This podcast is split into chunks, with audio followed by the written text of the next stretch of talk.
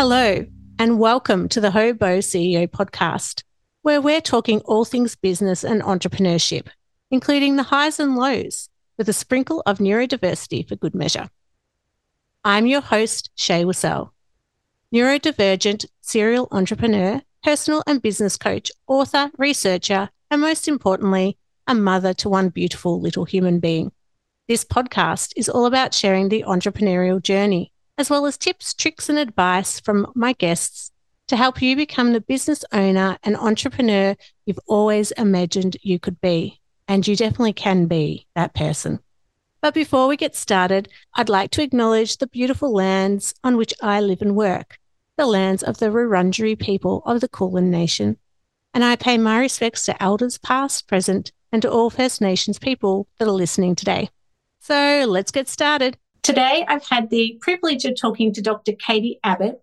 Katy is a composer, educator, and the founder of the Artist Mentor. Katy is extremely curious about what makes us tick. Her work explores our passions, fears, and motivations using contemporary musical flavors in traditional musical settings, focusing on human connection. Katy's compositions are performed, published, and recorded around the world. She's the founder of the Artist Mentor, where she supports artists across disciplines to build vibrant, long term, sustainable careers that have meaning and impact. She does this through her six month virtual residency program. I really hope you enjoy our conversation today about neurodiversity and business and how we manage juggling so many balls in the air. So, thanks for listening. I would like to welcome Katy Abbott to the show. Welcome, Katy. Thanks for having me, Shae. It's delightful to be here. So, Katy and I met, gosh, a number of years ago through the Women in Business series that we did. And um, recently, as I've transitioned into doing more work um, with women in business coaching, I wanted to start this podcast series to start to have a conversation around how, as neurodivergent women or diverse women, we uh, manage and run businesses. And I was really excited that Katy was happy to come and have a chat to us today. So, welcome again, Katy. Could you talk to us a little bit about yourself and your business? Oh, sure. I've got a, um, I've got my finger in a few different pies. I, at the moment, I have three different businesses or two businesses and a job, and I'm transitioning just to the two businesses. So, all my work activities are related. I'm firstly a composer. I, uh, I'm a musician. I write music uh, in a freelance business capacity. And I have been doing that for 20 odd, 20 plus years. I began when I was in my late 20s, so I'm a really late starter to, to music. And that's been a really interesting journey just in and of itself. And I've got some good stories about uh, about developing that that musical practice. I'm also a part time academic at the University of Melbourne in the composition program at the Conservatorium. And during COVID, the, I began a business called the Artist's Mentor, and I now support established and mid career artists across disciplines, so not just musicians, uh, and arts leaders to have joyful and long term careers that you know are sustainable and can have that impact and meaning that they are sort of craving. Sounds like you're very very busy with your hat three hats on at the moment. How do you manage all three? Um, delicately. I take. It's funny, Shae, because as time has gone by, I've realised that I need a lot of space to myself. And the more space that I build in and give myself that time for processing and absorbing and just, I call it stare at the wall time, the, the easier things become. So the more I try and push, the harder things are. So I, I make sure that I have a lot of space and time to be thinking, and then things seem to flow a little bit more easily. Um, it is a juggle with the three, and I am reducing my um, my academic load. Uh, and I'll be finishing up there uh, over the course of 23 um, and taking on a, a, slightly different role there. Um, and this is to focus on my composing and mentoring businesses. It's not uncommon for neurodivergent uh, business owners to have multiple hats. How do you manage with family and competing priorities and being able to fit that space in? I guess because having that time to yourself with a busy family life and three areas of work is really challenging. So, how do you ensure that you're fitting that time in so that you're able to reflect and have the space needed? It's interesting that you say competing priorities because this is one of the key topics that come up in my programs with artist mentoring. People feel that they have to choose between their competing priorities, but I've learned that you don't. If you've got priorities, they don't have to compete. And what I've found is that uh, it's it's actually a lot of the other in between things that take up the space. It's the worry and the tension and the the um, not knowing what to say or undervaluing yourself here or there um, that actually take up a lot of the capacity. And I would call it, well, a lot of it comes out in worry, doesn't it? When we sit there lying awake at night worrying, that's what takes up the time. It's not actually the the priorities. So for me, I've learned that that stare at the wall time is the num- first thing to go into the diary. And you can, and people say, how do you, how do you diarize stare at the wall time? and really what I do, um, and I know I need more than most people, but I will, instead of planning an eight hour day, I'll plan a six hour day because I know that at some point my body is going to just take that and I'm going to just find myself going, oh, what happened to that last half hour? I've just been staring at the wall.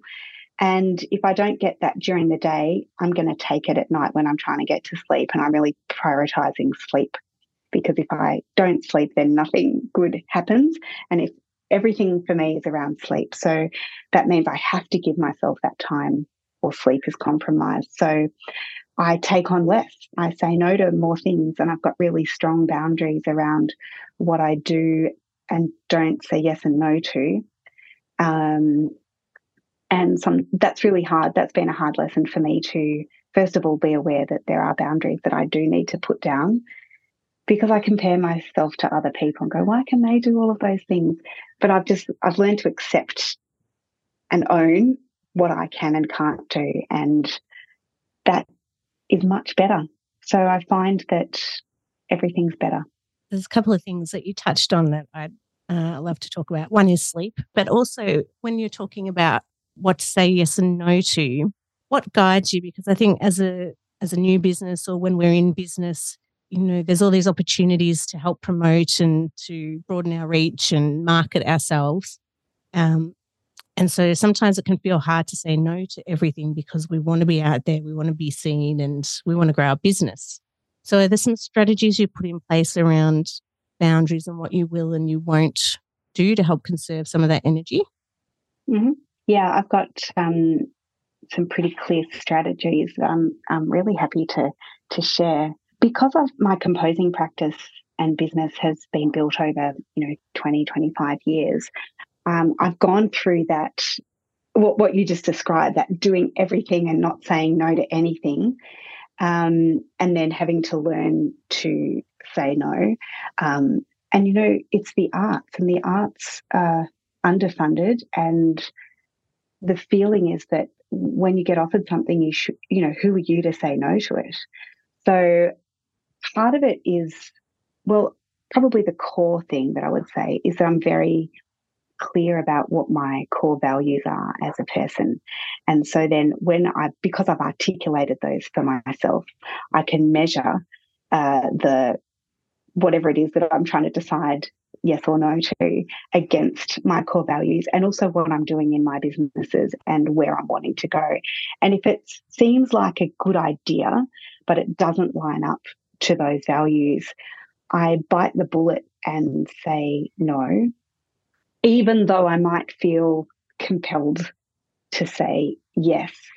And in part, it's about being, for me at least, being able to let go of the outcome so, for example, if I'm offered a commission um, to write a piece of music, but that commission doesn't fall into where I'm going right now musically, it's clear to me that I need to say no, but my fear is what makes me want to say yes. And it's a fear of well, first of all, yeah, who am I to say no to to, to music commissions because they, uh, you know, they're hard. They're hard to get. They're not an everyday occurrence. But also, well, what if, what if I give it to somebody else, or what if they don't ask again? That's that's the real that's the real fear.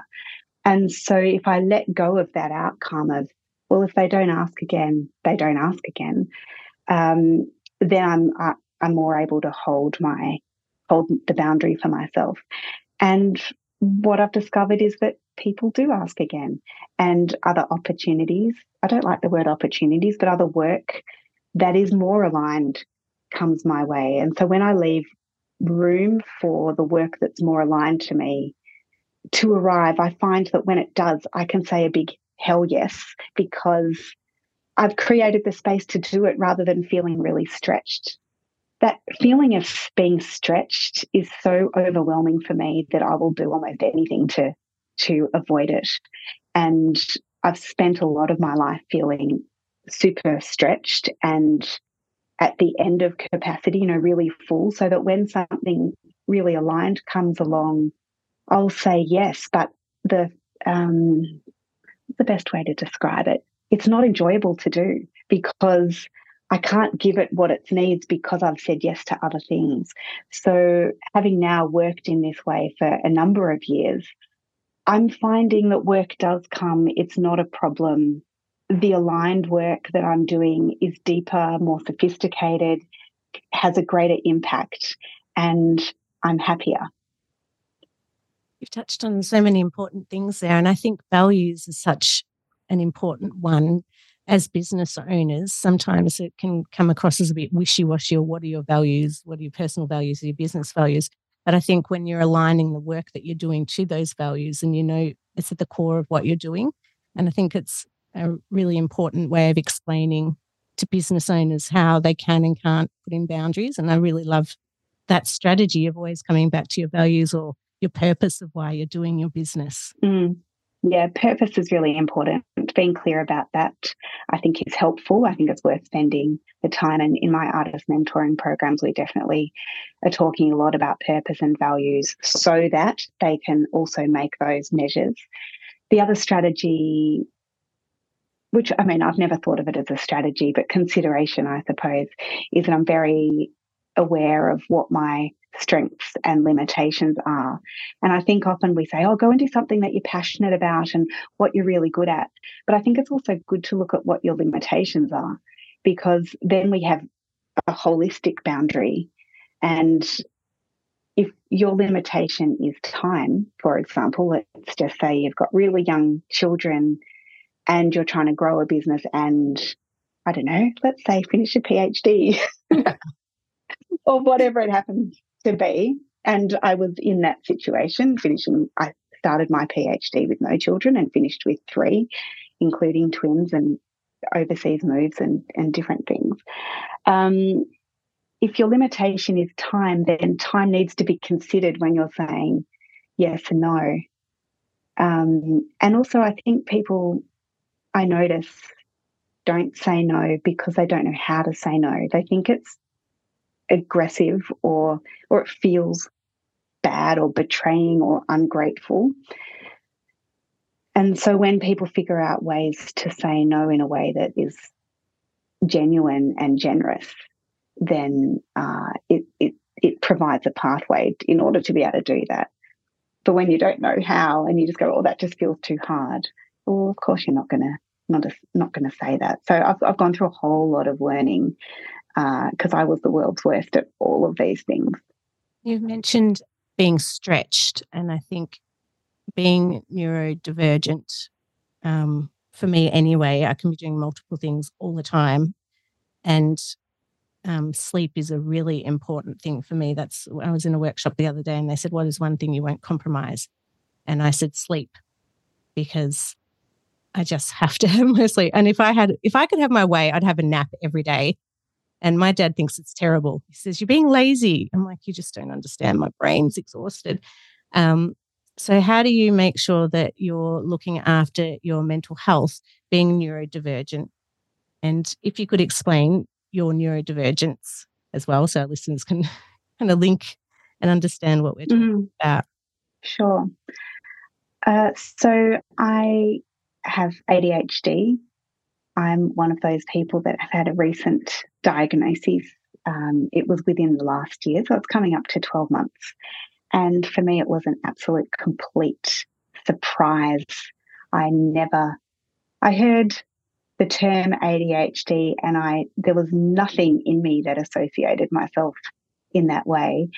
And now I understand, uh, you know, that I, that I thought that there was a, know, I was operating on this, on the, on the stereotype of the, the eight year old boy bouncing around the classroom. And in fact, my partner's child has ADHD, the, the stereotypical version. And so I was researching that in order to best care for him and to understand him. And as I did, I, well, I don't need to tell you the whole story about how I came to that diagnosis, but it's very clear to me now that I have the diagnosis that, in fact, yes, I have the combined uh, type of ADHD, very much on the inattentive scale, and uh, I have also tipped into the hyperactive as well, and that was that was the surprise for me. So I'm still getting used to thinking of myself as neurodivergent. It wasn't something that I'd I'd ever considered. I do have a child with dyslexia, and he was diagnosed uh, when he was in grade three, and I've I had to push for that diagnosis. He's now in year eleven, and it's not a surprise to me that he has dyslexia. I can see that perhaps it's through me that he he got that. Although I'm I don't I'm not dyslexic, but I, there are elements that I can really relate to um, in him. And now I forgot my question. The, the, the first part of the question. Oh, it's about sleep, wasn't it? Um, now, as neurodivergent um, business owners, we can manage our mental health, and you prioritizing your sleep was one of those ways. Mm. Um, my three teenage boys. I'm a I'm a single mum with three teenage boys, and I do have a partner who lives around the corner, and he's got three three kids as well. Um, as the children have got older, it's been harder to to prioritize my sleep because they stay up later than me. But really, in an ideal world, I'd go to bed at nine thirty and wake up at you know six. That that is what would suit my body best. But their world does not operate in that way. So COVID was a really uh, beautiful thing, the lockdown to happen to me because suddenly I wasn't running around to endless basketball games in the middle of the night driving all over Victoria. I started getting proper sleeps and although there were, excuse me, other stresses, this it, it, I suddenly started operating with more capacity than I'd had for very many years. So I've had to let go of a lot of things in order to put myself to bed early, you know, let go of perhaps not being as social as I'd like to be, although I do consider myself to be an introvert, um, which means that I get my energy being by myself. I think this is why COVID was the lockdowns were quite helpful for me because I got a lot of that time. Um, but a lot of socializing happens at night. It's when you know the day's done, and and so I remove myself from that to prioritize sleep. I I exercise. I'm not a. I've never been a big exercise person, but I choose to do that because it helps me sleep and it helps my mental health. And the, re- the thing that really supports my mental health is I've called it stare at the wall time, but another thing that I do is what I call buffer, buffering. And I buffer my diary. So if I am giving a lecture at university, say, and that's a two hour thing, I will not see other students on a on a one to one capacity after that because I'll be no good to them, and then I'll be an absolute mess the next day. It'll take me a whole day of recovery. So I buffer my diary with half hour and hour. Um, I've got them grayed out as meetings, but for me, it's regrouping and and recovering. And when I do that, I sleep better as well. So I have let go of being so vigilant about what time my kids go to sleep. Like they, I used to be very hyper vigilant around that. but I trust them and we've built trust relationships there. So I um I just try and eat well as well. Like just the, the things that anyone's going to tell you, it's it feels boring, but I feel so much better. Well, it's the basic things in life, isn't it? That we're told. Mm. And uh, yeah, it's. I think for me, exercise is the hardest. Having a toddler, trying to fit that in now. It's um, and I'm not a morning person. I really, in an ideal world, ten to twelve hours sleep would be perfect for me. Right. Yeah. Yeah. At least 10. And so um, my one thing this year is I've got to get up at six if I want to exercise because otherwise I'm just, I'm not going to get it in the day. And um, it is so important for, for me, setting the day really and setting my intentions and how to manage everything. Are there, is there anything else? I mean, we could talk for hours on different aspects of business and as a new person that as a person that's just been newly diagnosed with um, ADHD. I'm sure there's lots of um, different areas we could unpack around being diagnosed as an adult. Um, but for now, is there anything from a business perspective? I mean, we could have another conversation about being diagnosed as an adult um, in later life. I mean, I was 27 and that was devastating for me. Um, I think if I was diagnosed now, it would I'd feel much different to when I was 27. Um, but from a work perspective, is there anything around um, ADHD or being in business that you think would be helpful for our listeners? You've touched on some great points already. Um, yes, definitely. Um, one thing that I just wanted to touch on for myself about ADHD, the thing that I really related to, which was the impetus for me to go and uh, seek a diagnosis, was this idea of camouflaging and masking. And I just thought that I was a super organized person. I thought that I was the A-type personality. I was the I was the person that if you want something done, you go and ask Katy because she gets stuff done. And I was doing an enormous amount. And I thought that was just because I was really organized and that's who I was at my core. But as it turns out, that was all masking. And I didn't understand how exhausting that was. So I was noticing that in the mornings, for example, I thought I was a morning person. So I would get up and do my things. But what I found was that my brain was best in the morning. And I had this almost, I guess, three hour, four hour window. And I would feel like I, I, had to fit my exercise into that window or it wouldn't get done. That I needed to get my children out of the door and support them in that way and connect. If I wanted to do any composing, that was the time to do it because I, I've never composed at night. I know a lot of people do. Um, and they compose because it's nice and quiet and they can have that time to themselves. But I've always been useless from about 5 p.m. Uh, and then I've, and but also to to do my job. And so I was finding that I was doing a 24 hour thing in four hours, and then at 11 o'clock hitting the wall, and then it gradually becoming less and less productive as time went by, and then just pushing. And what I've discovered is that that was masking, that was being the good girl, doing all of the things so that I could, I don't know, be accepted, be acceptable in my in my workplace. I noticed that as I've given up hypervigilance, I've become less organized and things are dropping away. And as uh, I'm 51 and and with um, perimenopause and menopause on its way, that uh, sort of that exacerbated everything. So that was also part of my story. So I thought that I was a morning person, but actually now I'm finding that doing my exercise in the afternoon is better for me. I'm finding that I can walk through if I I have to I still want to go into my uh, what are we calling it hypervigilant sort of um, notions of being super organized but if I don't have my lists there nothing happens and I didn't know that so I'd set up all of these coping mechanisms such as writing little songs to help me remember my lists because in case I didn't have my list with me, I could remember the tune because I couldn't remember the words. um, or the the activities. So as I've learned more about who I really am rather than who I thought I was, I've been able to adjust my business to suit me. So I can give you an example, and, and this is something that I'd encourage your listeners to think about, particularly if they're starting businesses, is that we, because they're our businesses, we get to choose how they run.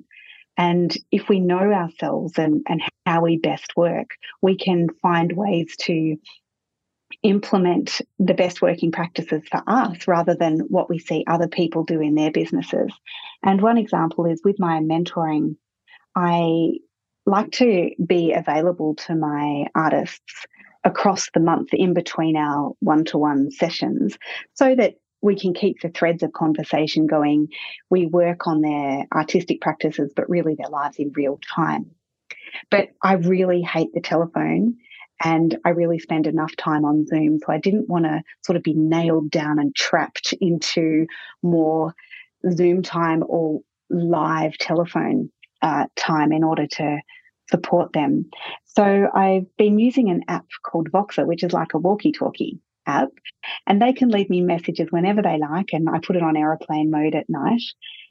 And in the mornings now, when I do go for a walk, I will listen to the messages and then I'm able to respond in my own time. Or perhaps I, am quite a deep processor too. So sometimes I need a day or two to really think about my answer. And then on my walk, I can give my answer while I'm doing something else that I value. And I'm, I've got a beautiful creek near my house. So I walk along the creek and I'm running my business as I'm going for my walk, having time to myself. And that works. If I was stuck on Zoom or committing to another phone call in the day, I'd find that really disruptive to my own flow of the other things that I have going. So I guess I would say write down what you know about yourself and try and design your business practices to suit you because there is so much more flexibility than what we think we have. I think we we often want to compare and look at what other people are doing in their business and it sounds really sensible, but it may not work for our particular brain or our particular body or our particular body clock. And I think when we get those things right, then that's a whole lot of um, capacity that you're not using up just because uh, it doesn't happen to suit you. That is such an important message. And thank you so much for finishing up on that topic and the topic of masking. I mean, we could have a whole another podcast because it's uh, definitely a skill set that dyslexics have in uh, masking their difficulties. But um, I think you know your your thoughts around using an app where you can listen and then sit on it. I mean, that's a great way to multitask your time, but in a in a functional way that works for you. And um, I'm going to look at that app I have heard of it before, but now you've spoken about it. And I think it will be really valuable for our listeners to have a tool to uh, go and have a look at as well. So I would love to have you on the show again, Katy. Katy saw my very disorganized start to the morning, and um, I don't have lists, and maybe I should, uh, but they're all in my stored in my brain, my lists. Um, but thank you so much for coming on the show. It's just been such a privilege to talk to you and to listen about your journey and your businesses. And it would be great again to have another conversation around um, managing ADHD once you've been diagnosed uh, later in life. So thank you so much for coming on the show. Thank you so much for having me, Shae. It's been wonderful. Thanks so much for joining us today. I really hope you had as much fun as I did talking to Katy, but also learning so much more about her work and the importance of coaching and mentoring. If you'd like to find out more about the Artist Mentor, head to rethinkdyslexia.com. And don't forget, if you're thinking of starting a business or you're already on your business journey, please reach out to me and see how I can help you. You can contact me at hello rethinkdyslexia.com.au.